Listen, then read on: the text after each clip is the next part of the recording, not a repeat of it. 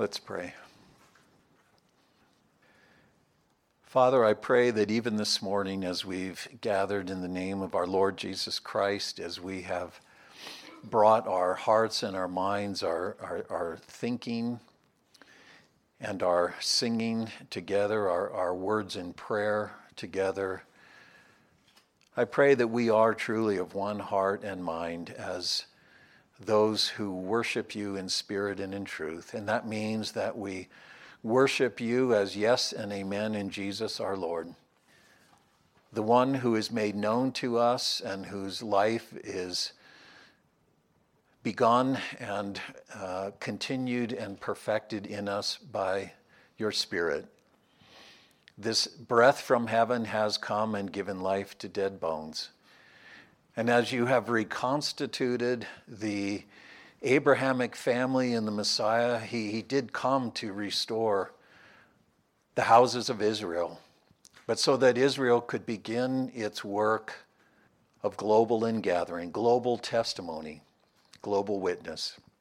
And Father, we are the fruit of that faithfulness. We are the fruit of that renewed Israel in the Messiah. We are the fruit of the faithfulness of that renewed Israel as testifiers, as ambassadors of this great and glorious good news.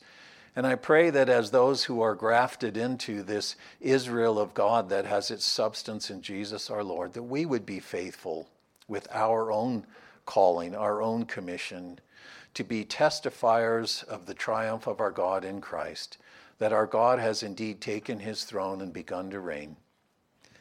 So, as we continue our worship in consideration, study of your scriptures, I pray that you will minister to us, that you will encourage us, that you will instruct us, that you will transform us. We pray, O Holy Spirit, that you will eat, meet each one and that you will do a work of grace and goodness and loving kindness in each one's heart. Meet us according to your purpose, according to your wisdom, and build each one up in this most holy faith. We ask these things in the name of Christ our Lord. Amen. Well, again, from last week, we spent the, the week just talking about, or the time just talking about this particular theme of exile. And I made the, the claim that uh, this is the central theme that weaves together the scriptures, and not just even in the Old Testament. But as I mentioned even a few minutes ago, we see it introduced in Eden with the fall and the expulsion from Eden, and we see finally that exile, that principle, that reality of exile reconciled in uh, John's vision in Revelation 21 and 22 of the new heavens and the new earth, the new Jerusalem coming down out of heaven, and the angelic proclamation now the dwelling of God is with men. His name on their foreheads. At last, finally, fully, as God had pledged to Abraham, God has become the God of his people, and they have become his people. I will be your God, you will be my people. And so this is the primary theme. Exile is the primary theme because it defines the creation's existence post fall. The creation exists in a state of exile, and therefore, obviously, the human race, as a part of the creation, sits in that same place. And in fact, the wider creation's exile is because of human exile, as we saw last time. And what really is at the center of this, people would say, well, you're kind of overstating this. Exile isn't really the issue because they're thinking about geographical displacement people being moved from you know their home or their place of habitation and that can be a component that sort of physical exile can be a component but the basic uh, idea of exile is relational estrangement and that's why it's this key theme that runs through the whole of the scripture. This is the essence of the problem. This is the essence of that which God has determined to address in relation to the messianic person. So we talked about the fact that the Egyptian exile is the great prototype of, um, of this exile and redemption from exile work. that God's great exodus, uh, his bringing of his people, delivering them from Egyptian bondage, bringing them to himself to dwell with him in his sanctuary land, that's the great prototype of this intent of God and this ultimate work of God. But in Israel's history, the climactic low point of this idea of exile was the captivity of the northern and the southern kingdoms. That condition from which Israel wasn't sure that they could be restored. And as I mentioned last time, and this is critically important, to understand exile in this way shows us that it's wrong to think that Israel's exile ended when Cyrus ordered his edict allowing the exiles to return back to Judea and rebuild the temple, rebuild the city. Many people say, well, that's when the exile ended. It lasted for 70 years, and then they went back, and that was the end of the story. Well, it wasn't because the fundamental problem had not been addressed, and we'll talk more about that today.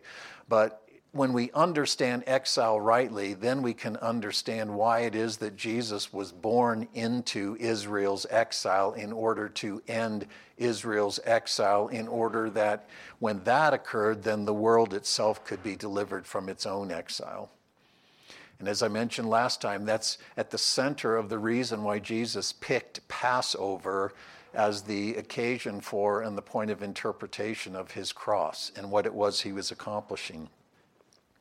So, this is Israel's low point, but even more than Israel's low point, this is the low point for the creation because Israel, the Abrahamic people, were the ones that God had chosen to solve the problem, to be his instrument for solving the problem of the creation's exile.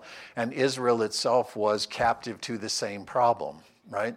They could not be God's instrument for addressing exile, the exile of the creation, this relational estrangement, because they themselves sat in that same place. So the people chosen to end the creation's exile were themselves subject to it. But that alone tells us that if God was going to be faithful to his covenant with Abraham, that Israel, the Abrahamic people, would be this instrument, then this exile of Israel couldn't be the final word. So when we look at the return from captivity, the way the scripture deals with this issue of how did God resolve Israel's captivity, I want to treat it un- under the two aspects of it, which first, the sense in which that return from captivity did fulfill God's promise, and the sense, more importantly, in which it did not. The sense in which physically and even in a preparatory way, the recovery of the exiles back to Jerusalem and Judea was a fulfillment of God's promise concerning the ending of exile, but ultimately that promise remained unfulfilled. So, in terms of fulfilled promise, as we've seen, and hopefully we're aware at this point in time, God had been saying through his prophets all the way back to Moses. God had been saying that desolation, exile, and captivity were coming to the whole house of Israel. It would not be avoided. Because again, the relational estrangement ensured physical estrangement. The alienation in the relationship between God and his people ensured that one day they would be physically distanced from him as well. But that would not be the end of the relationship. We see we read in Isaiah that God said there is no certificate of divorce with Zion. I am sending her away, I'm stripping her of her children, but I am not divorcing her. And at the proper time I will restore her back to myself. And we talked about the imagery in Hosea where he marries an adulterous wife as a, a, kind of living, physical, enacted prophecy of God's relationship with his covenant people. Hosea marries a harlotrous woman. She strays from him, she, she leaves him. And God says, Go and get her, buy her back, bring her back into your house, but keep your distance from her at some point in the future, then your intimacy with her will be restored. But at this point, bring her back, but keep her aloof from you in terms of your relationship. And God said, So it will be with the sons of Israel. I will bring them back to the land, but they will still be alienated from me until Messiah, the Prince, comes, until this individual comes, and then they will be restored back to me in the truest sense. That's Hosea 3. And we talked about last time how God had even named this man Cyrus more than a century before he was born as the one that he would raise up, that he would ordain to be his Mashiach, his anointed one, the one through whose regal power the captive exiles would be freed from their captivity and allowed to return to Judea to rebuild the temple, to rebuild the city. This is the way Second Chronicles ends. We talked about how Second Chronicles is the end of the Hebrew canon, the way they configure their canon of scripture, they put Second Chronicles last. And it ends on this high note of Cyrus issuing a decree that the exiles can return. And he acknowledges even in that, and, and then Ezra, which follows right after Second Chronicles, starts at exactly the same point. Cyrus issuing his decree. He's a Persian king. He's conquered the Babylonians. He has control now of the Israelite people and the land of Palestine. He issues this decree and he acknowledges that the God of heaven has given me all of these kingdoms of the earth, and he has ordained me to issue a decree to send these uh, Judean exiles back, the people of Israel, whoever will return to do this work. So he acknowledges that he was doing that through the leading of Yahweh, the God of Israel, who's the God of all heaven. Now, that doesn't mean necessarily that Cyrus had faith in the way we think about it, but he was aware of what he was doing. So Cyrus issues this decree and this decree came 50 years after the destruction of Jerusalem about 50 years after the destruction of Jerusalem and the temple. And, and so these exiles begin to return, all from Judea who wanted to return. And uh, history records that even some individuals from the northern 10 tribes also returned uh, and became a part of this reconstituted people back in Judea. And first of all, they established their own homes, they established uh, their own sustenance, they, they got their, their fields going again and, and kind of put their, their livelihood in place. And then they started undertaking this task of building the temple. And it was an arduous task. They met opposition from without and opposition from within shortly after starting to build, and Cyrus had made provision, you, you read this again, that he, he ordered that, that from his own treasury the wealth be given to build this temple. So they had the resources, but they began to meet opposition from the provincial rulers around Judea. And that opposition, that hostility became so fierce that finally these, these Judean exiles just gave up building. They stopped building altogether. And that continued on until Cyrus was succeeded by uh, Darius, Darius the Great. And we'll see, and then the work began again. But when that work was shut down, the people were just totally discouraged. And God raised up Zechariah and Haggai, two prophets, they're in the minor prophets, who were contemporaries, and he sent them to those exiles in Judea to encourage them to get on with the work, to not give up. And part of the reason why they were giving up was because it was not only this constant opposition and hardship that they were facing, but the fact that what they were doing didn't even seem to be worth it. Haggai records that there were those who were old enough to remember Solomon's temple, and what they were doing seemed like nothing in comparison. And so they're like, what's the point? We're trying so hard, and, and it's just a constant opposition, and we can't seem to get anything done. And even when we're done, this is going to be nothing. So why are we wasting our time? And essentially, what those two prophets were sent to tell them uh, or to encourage them was that this is important that you do this work. This is important that you complete this task. And as we're going, we're going to see, on the other side of that, what they were doing would not be ultimate. It was important, but it would not be ultimate.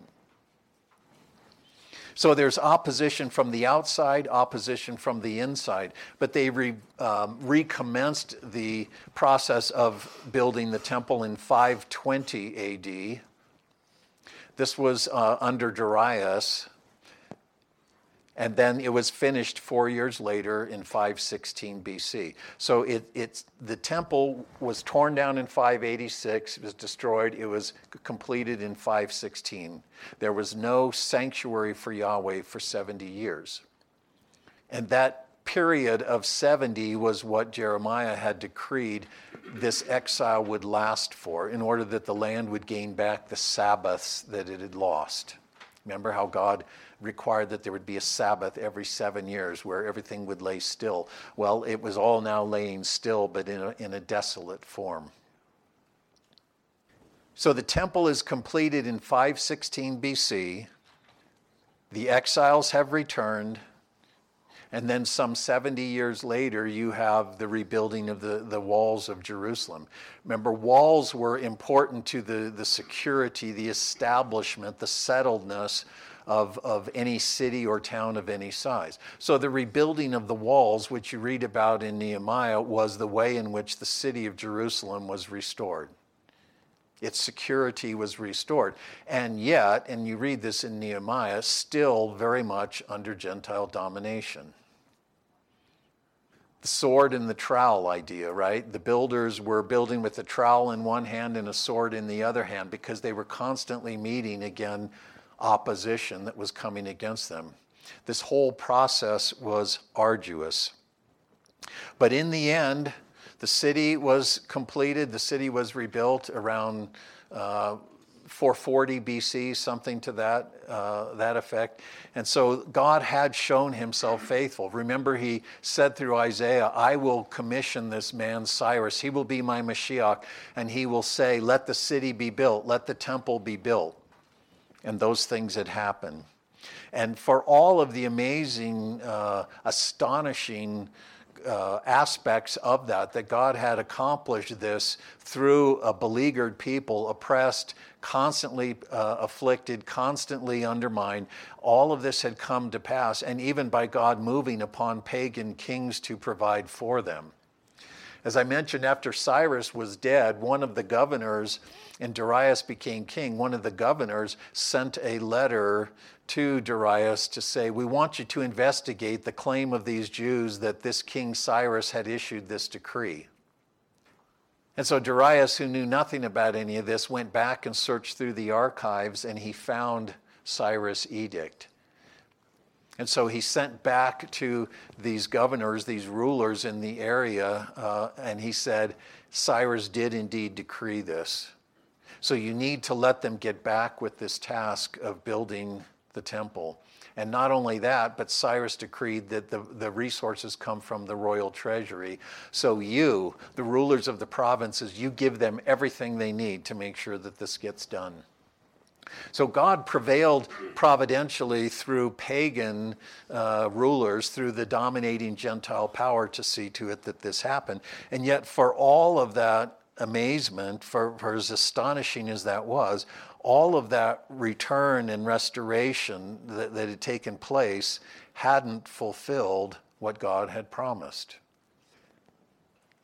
It was necessary, it was important, and again, you see this in Haggai, you see this in Zechariah, you see this in Malachi, the three that are classically referred to as the post exile prophets, the ones who are speaking to the, the recovered exiles back in Judea and they're all uniform in their message. What you're doing is important, it's necessary. Don't be discouraged, be about the work, but understand this isn't the end, this isn't the culmination. It's a step in the process. So that lets us see then uh, how this was unrealized promise. The exile, in other words, had not really ended. Physical exile had ended, but essential exile was still in place. And there are three things that I want to mention. The first is, and all these things we've talked about in some capacity, the first is that there was no Davidic king on the throne.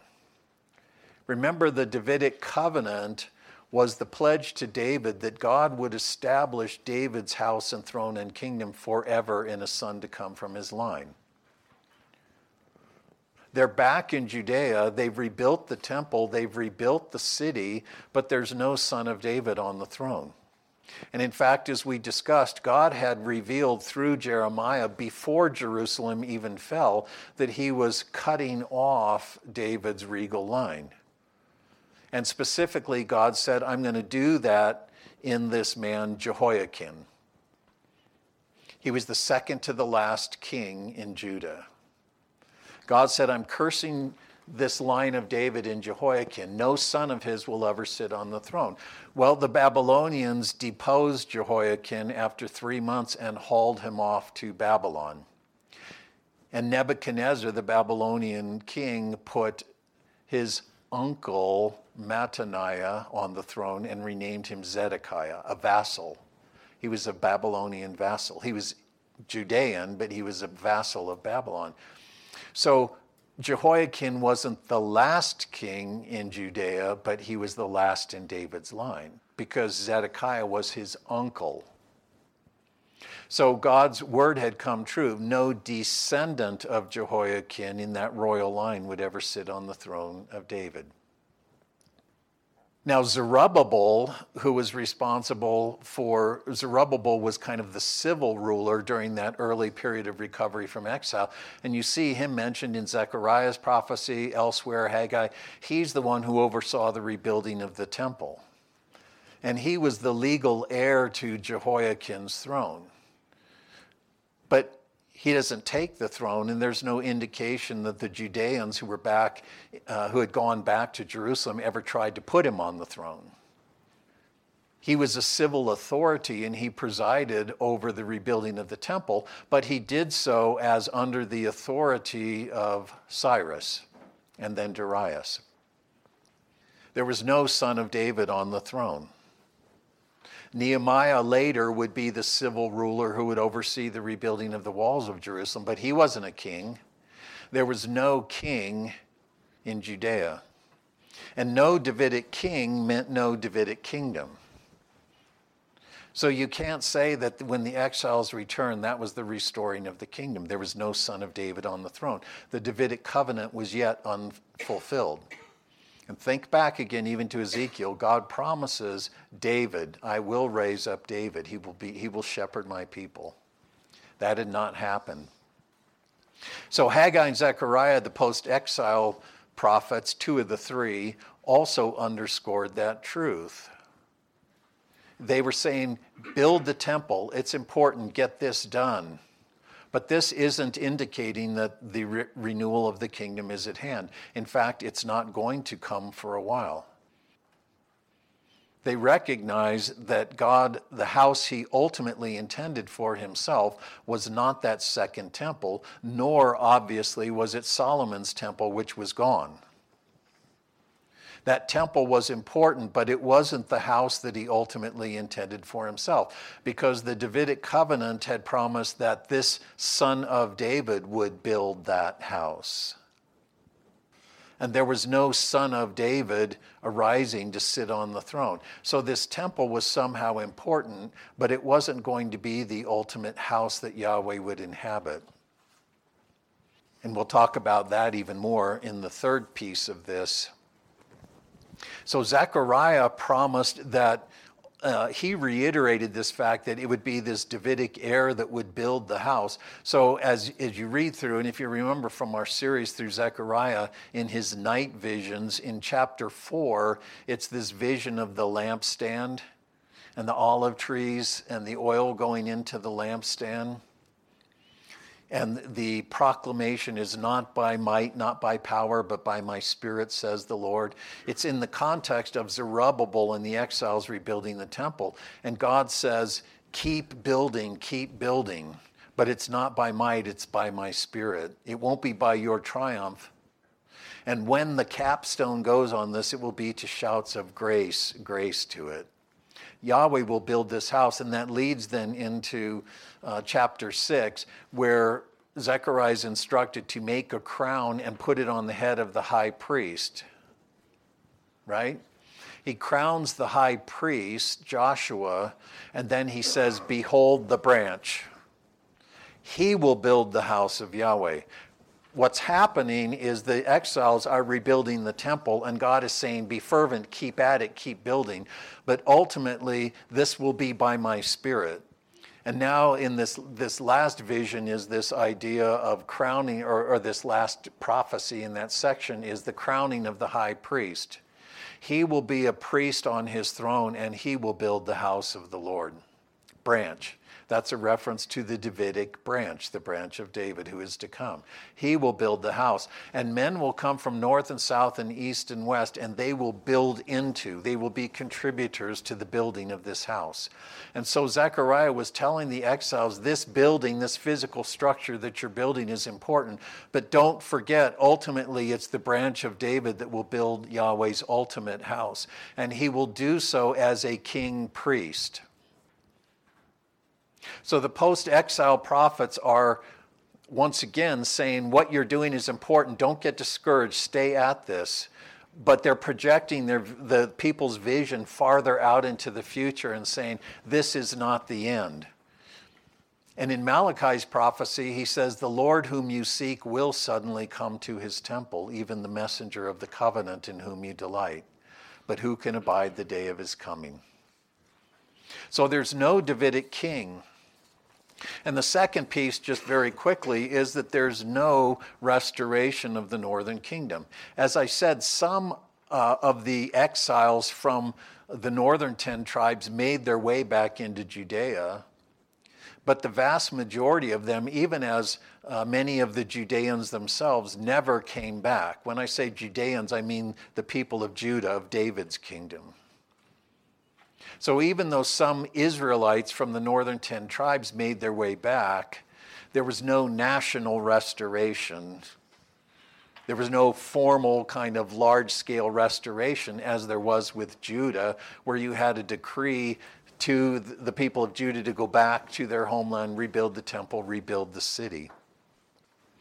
The story of Esther is set in that time period. Where is she? She's an Israelite in Susa. That's where Nehemiah was living when he decided to go back to Judea. Susa was uh, one of the capitals of the Persian Empire. It was kind of the administrative capital of the Persian Empire. So most of the exiles didn't return.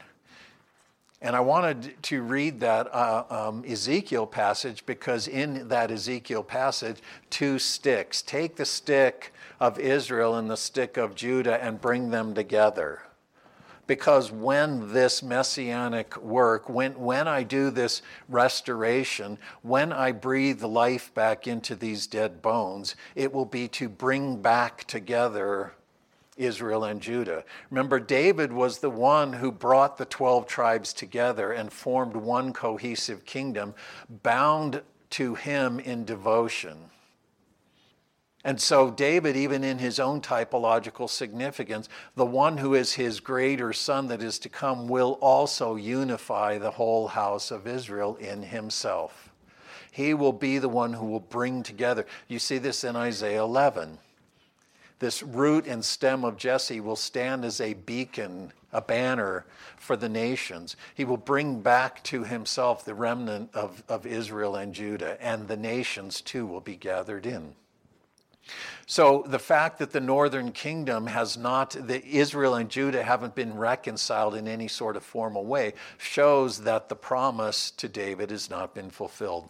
And then the last thing is Yahweh's presence has not returned. This is the most important thing. Exile is relational alienation.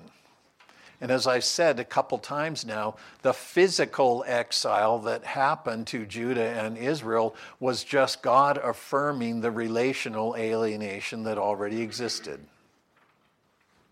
Them being sent away out of the land and taken into captivity didn't create exile, it simply affirmed that exile was the nature of the case. The readings that we've read, even from Lamentations as well as Ezekiel, showed that.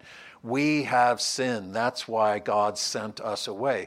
And before uh, Judah fell, the Lord's glory departed from the sanctuary. You read that in Ezekiel 10 and 11. God left his dwelling place. He abandoned his sanctuary. He abandoned Zion. He abandoned David's kingdom before it all collapsed. Now the temple has been rebuilt, but it's an empty structure. There's nothing in the scripture and nothing in Israel's histories or Jewish records in the Second Temple period that indicates that Yahweh's Shekinah had returned to his dwelling place. And as I mentioned here, uh, I think that a, a, likely significant reason for even the lethargy, the disinterest, and even kind of the, the, the unfaithfulness of the priesthood in this Second Temple period is tied to the fact that we're just making empty gestures. Yahweh's not here. If you read in Malachi, God finds fault with the priests that they bring the lame and the worthless and what they don't care about, and they sniff at their the offerings and they say, "This is all so tiring. It's tiresome. Why are we doing this?" Well, it would have seemed, in a sense, vain. They're, they're doing all of this, offering these sacrifices to a God who is not there. He is not returned. So, the uniform message of the prophets, even up to the very end of the Old Testament record, is that Yahweh will one day return to Zion. But he has not yet done that. And if Yahweh hasn't returned to Zion, it means what? Exile still continues. Because he would return when he would reconcile himself. That's why I wanted to read that Isaiah passage. Yahweh looks around and he says, Is my arm too short to save? Am I too weak? Am I incapable? Uh, am I impotent? Can I not hear? Do I not know what's going on? No, but this sin, this alienation has created a separation between us. That has to be reconciled. And there's no one to do it. There's no one. I will come, I will do it. I will come and I will do it. And so Yahweh's going to return to Zion to put all things right. And until he returns, there cannot be the end of exile. His temple sits empty, which means that the alienation between him and the people, the distance, the separation between him and his covenant household is still in place. And the only way that that, that exile can be uh, resolved is for God to redeem them. That's what we talked about last time. Redemption is God liberating them from that captivity. But to liberate them from captivity, He has to liberate them from that which has taken them captive.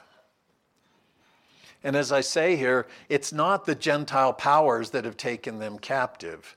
God simply used the Gentile powers to physically bind them as testimony to the fact that they were relationally estranged from Him, that they existed in a spiritual bondage, a spiritual captivity. So they needed to be redeemed from that power that had actually taken them captive. And in Isaiah's prophecy, you see the heralding of that, the announcement of that tied to this forerunner person, chapter 40. A forerunner was someone who would go ahead to make preparations or to investigate or whatever.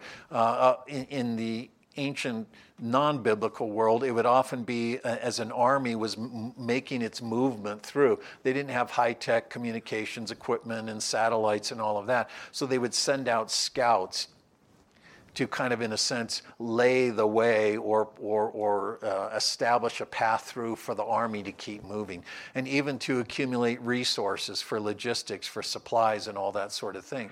But it was also something where dignitaries or rulers would send someone ahead of them to announce their coming or to prepare for them. And in some instances, and I think this is more the idea with the Isaianic forerunner, someone who would go ahead to prepare the people to receive their king who was coming back from a triumphal conquest, some sort of triumph. If you ever saw that movie Gladiator, when Commodus rides back into Rome and there's this massive parade and celebration. He's coming back as the great conqueror, right? And even guys in the Senate are saying he's showing himself like he's a great conqueror. What has he conquered? He hasn't done anything. But that's what the way the ancient world was. If a king would have done some mighty work on behalf of his people or his empire, some great act of triumph, he would send ahead forerunners to prepare the people to be ready to celebrate and receive him in a celebratory way, a great parade. And sometimes these kings would even parade their captives and even the, the uh, opposing ruler that they had conquered, bringing them in in chains, dragging them behind in, in procession. Paul uses that imagery. So that's the idea here of the forerunner who God is going to send ahead of himself to prepare for his return to Zion make the, the high places low, make the low places high, create a level, smooth plane for Yahweh's return to Zion. Unto what end? The announcement that the good news, Yahweh is becoming king. That's what you see in Isaiah in that section 40 through 66. The good news, Yahweh's returning to Zion to take up his throne and reign, having dealt with the conquering power that has taken his people captive. So Yahweh was going to return to Zion, as we saw even in that Isaiah passage, but as Redeemer. Yahweh says, I will come, I will put this right. How will I come? A Redeemer will come to Zion. To those who turn from transgression in Jacob, in order to liberate the prisoners from that which actually held them in bondage, not Gentile powers, but their own unfaithfulness that they could not overcome. Isaiah 59 Your sin has made a separation between you and your God. Relational estrangement brought geographical estrangement. So God's return would signal the end of relational alienation. Not just forgiveness for offenses, not just legal atonement for breaking of laws, the ending of relational estrangement. But that itself, as we talked last week, depends on reconciliation. End of exile means reconciliation, and reconciliation means addressing that which has produced the alienation in the first place. That's why the prophets associated Yahweh's return to Zion with the coming and the triumphal work of the messianic servant. This is the servant songs in Isaiah. He's the son of David who would come and win the decisive battle, which would be against sin, death, and hell. How was Yahweh going to do this? He was going to send a redeemer. Yahweh would come in the person of a redeemer, and what would he do? He would take up Israel's own existence in himself and so that's why I said, even if you take Isaiah 59, uh, this is my covenant with them, my spirit which is upon you, and my words which I've put in your mouth will not depart from your mouth or your descendants' mouth after you. Even if we say that's referring to Israel, Israel, it's only true of Israel as Israel becomes Israel in the one who comes and embodies Israel. So Yahweh will come through this thing called incarnation. He will take up Israel's own existence and fallenness and brokenness. He will bear that alienation in himself in order to end it and reconcile himself to Israel and ultimately to the human race, even in this thing we call incarnation, the Word becoming flesh.